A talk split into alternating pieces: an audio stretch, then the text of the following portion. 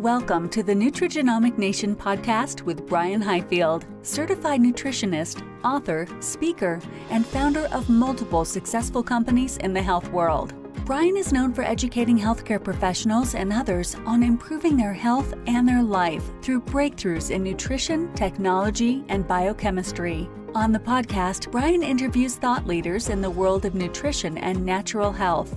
He and his guests share the secrets of a whole life natural approach to health and the life altering results you can get by making easy changes to your diet and daily routine. Well, welcome to another episode of Nutrigenomic Nation, where we talk about different topics related to your genetic health. And so today we have a very special guest. We have Rob Van Bergen. Rob is a board certified holistic health practitioner and a certified HASH-A protocol specialist. So, welcome to the program, Rob. Thanks, Brian. I'm happy to be here. Excellent. Well, I want our audience to get to know you a little bit. So, could you tell us a little bit about your background? I mean, what made you want to become a holistic health practitioner in the first place? Sure. So, for me, it started with my own uh, personal journey in pain. Honestly, I when I was young, I ended up um, get, getting a diagnosis of scoliosis, and uh, for me, it was kind of it, it destroyed me in my childhood, right? I, I couldn't do what I wanted to do. Um, I couldn't be a kid and run around without being in pain. Uh, you know, it was it was rough, and so it kind of it came down to me for a search through my family. My parents both naturopathic doctors, and we tried everything to get like me out of pain, right? From conventional medicine to uh, traditional homeopathic, naturopathic. We tried everything. Anything I got was like a temporary fix which you know is is is great but i i found like the fear of the pain's going to come back really like pulled me down. Uh, they ended up going to russia and they found a, uh, a device there that was a microcurrent machine um, and they were watching these people do these miracle treatments and they thought we need this. So they brought it back to the uk where i lived at the time and they used it on me and and and that was my first introduction to to microcurrent. I, I felt really good, but I was like, oh, it's just going to be a temporary fix, like everything else. But you know, to my surprise, it's uh, it didn't come back. So as I kind of advanced into adulthood, I, I guess I kind of forgot my pain story, um, as we do, uh-huh. go away, and uh, I ended up going to business school and then I just started working in the business, doing the accounts and everything. And then I would see again patients coming through the door and leaving. And I was I wanted to treat them. So I was like, well, if I want to treat them, I need to go to school and learn how to how to be able to treat. So that's how I got started doing what I'm doing now. Awesome. Well, talk about this microcurrent technology. Exactly what what is that, and and why isn't that um, uh, being used more?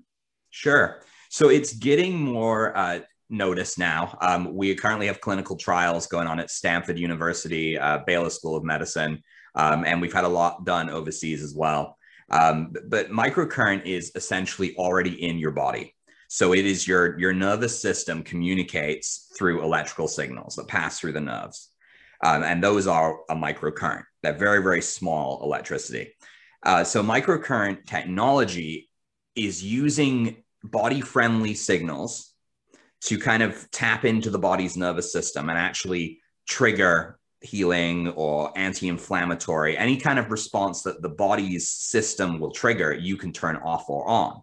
So you can initiate repair you can accelerate repair. So it's really just taking your body's natural ability to heal and amplifying it.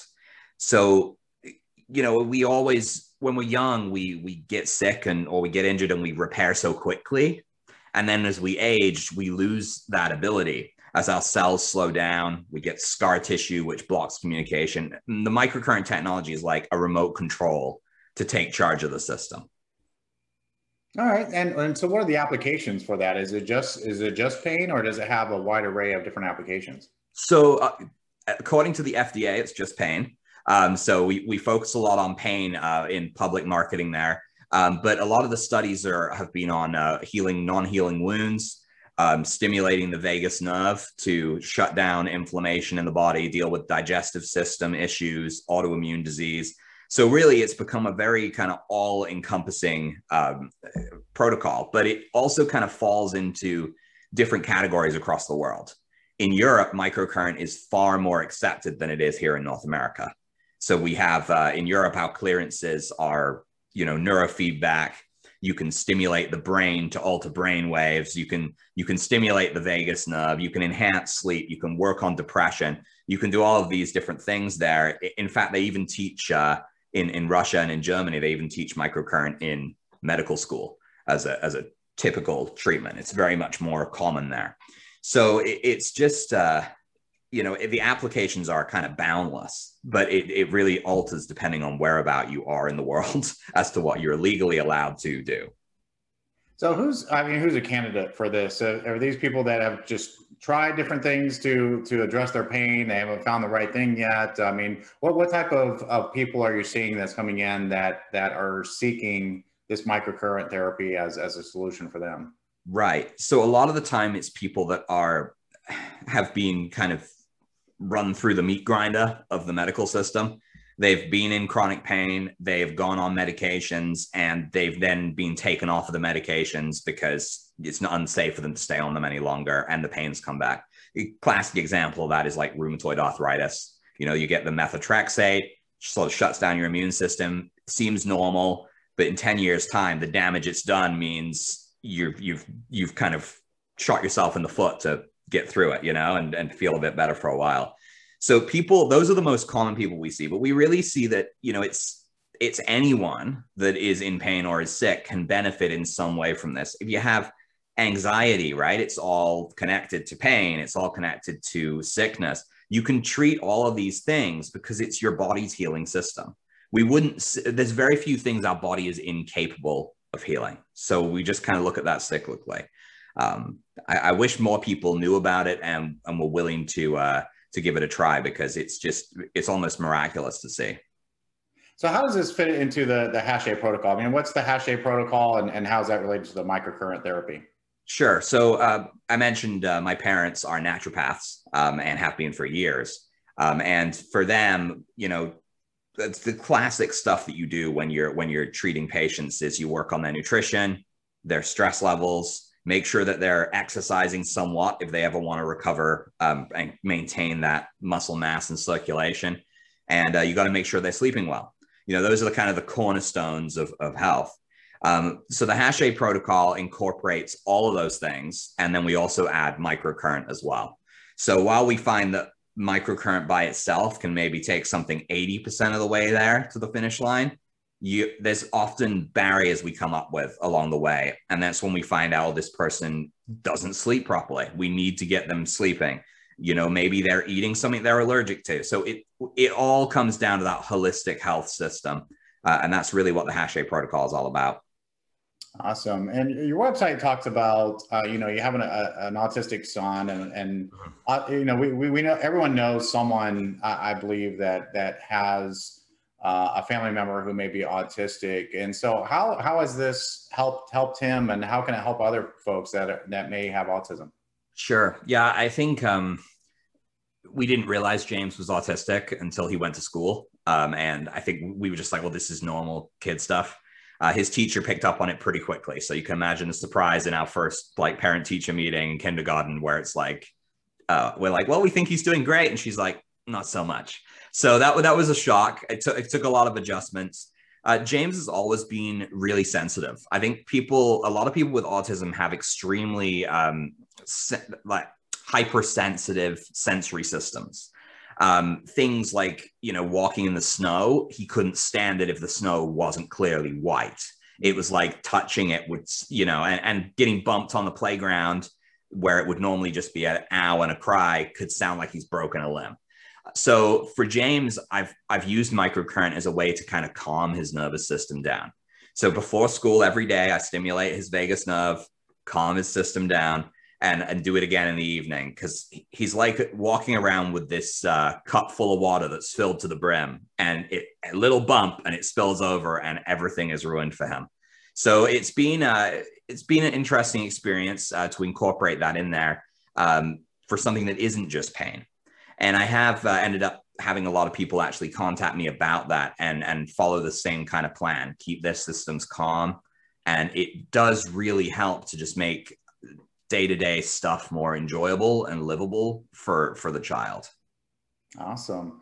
Um, let's let's talk like a broader sense of, of health and, and well being a little bit. I mean, you you have have a lot of certifications, um, a, a, lot of training, um, biofeedback, neurofeedback, uh, hypnotherapy, homeopathy, uh, aromatherapy. I mean, list goes on and on. So you you're yeah. well educated in all these different areas.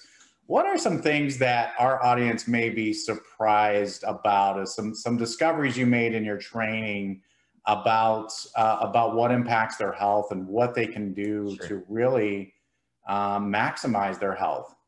Sure. Yeah. No, I think one of the number one things that people don't really realize um, is that there is a negative effect of, uh, of, of, negative thoughts, of huge negative effect. And uh, we, we call that the nocebo effect. So everything that we, we treat with all of these different modalities that I have, have learned um, have some level of working on the mind. And it's getting the mind to calm down and stop thinking. Everyone knows what the placebo effect is. Mm-hmm. You know, we we take something that's not really a medication, but we think it is, and we get better. The, the nocebo effect is the opposite of that. So we hear, for example, that something is going to do us wrong, and so we do ourselves wrong in that process. The the the mind's ability to heal is just incredible, but a lot of people just they'll fill the, themselves with negative thoughts. And it's the same. I've seen it time and time again with people that get cancer diagnosis. They it, they sit in that chair and the doctor says to them, "Sorry, like to tell you this, but you have cancer." And at that moment, their health plummets because all of a sudden, all of the negative things they've associated with with cancer come flooding forward, and they think, "Well, I'm dead. I'm going to die. What's the point?" And it, it floods through them and, and the people that I have worked with that have gotten out of a cancer diagnosis, that have reversed uh, their cancer, are the people that go into it positively. And they think, okay, well, you know what? Mind over matter. I'm going to be good. This is going to be fine. I'm going to get through this. And it, it just works the same way with everything. This is why, as I say earlier, anxiety, stress has such a big impact on the body because it's those negative thoughts, it's those fears that really manifest the problem. Yeah, and that's that's just amazing. I mean, it's it's really a mind over matter in, in a lot of those situations. And and we've had guests uh, on the show before talk about positive psychology and how that plays such a significant role uh, in your health. Um, what what are some other other things that um, you've come across that are just critical for people to really pay attention to? Is you know focus on their nutrition, on their mental health. I mean what what are some, what are some other areas that that folks really need to be cognizant of on a day to day basis? I think you know number one for me is always nutrition. I don't I don't think you can um, you can have a healthy body if your building blocks, so your building materials are bad quality or they're rotten. You know, you you have I see so many people that are willing to do so many things, but they won't change the root of the issue. Um, I, we can do so much for a person, but if they continue to eat something they know is bad for them, then it's going to continue to spiral them out of control. But I also think it's a mistake to assume that any one diet is the miracle cure diet. Um, we, we work, you know, I'm often asked that question, oh, which diet should I go on? Should I go on, on AIP or, you know, any of those, those uh, big diets that are really, really fad diets like keto? Um, and, and I'm always looking at people and thinking, well, you've got to you got to do what we call the elimination diet, right? Eliminate one major thing from your diet for like 10 to 14 days and see if you notice a difference. Because a lot of the time you will in that time, you'll figure out what it is. But if you just cut out a bunch of stuff, then you're never going to know what it was. And there's also things that you may not think are bad for you. My my allergy is raw fruits and vegetables. And people are always like, wow, that's weird you must be lying because you don't like to eat your veggies.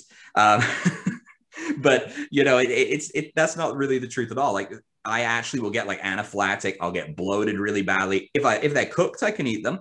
So it's to do with the pollen on them. So I'm I'm always like, please just pick the big ones, knock them out one at a time, and see what makes a difference. Reduce the inflammatory response in your body, and you will not have anywhere near as much disease. That's funny. I'm sure a lot of listeners are like, "Wow, raw fruits and vegetables. How do I how do I sign up for that allergy?" So, yeah. Wow. Yeah, that's that's good. That's really really good advice. Um, is there anything we haven't uh, we haven't covered today that you really want our, our audience to know? I don't. I don't think there's so much. Uh, I, I touched on it briefly before, but I, I really want to put a focus on the vagus nerve.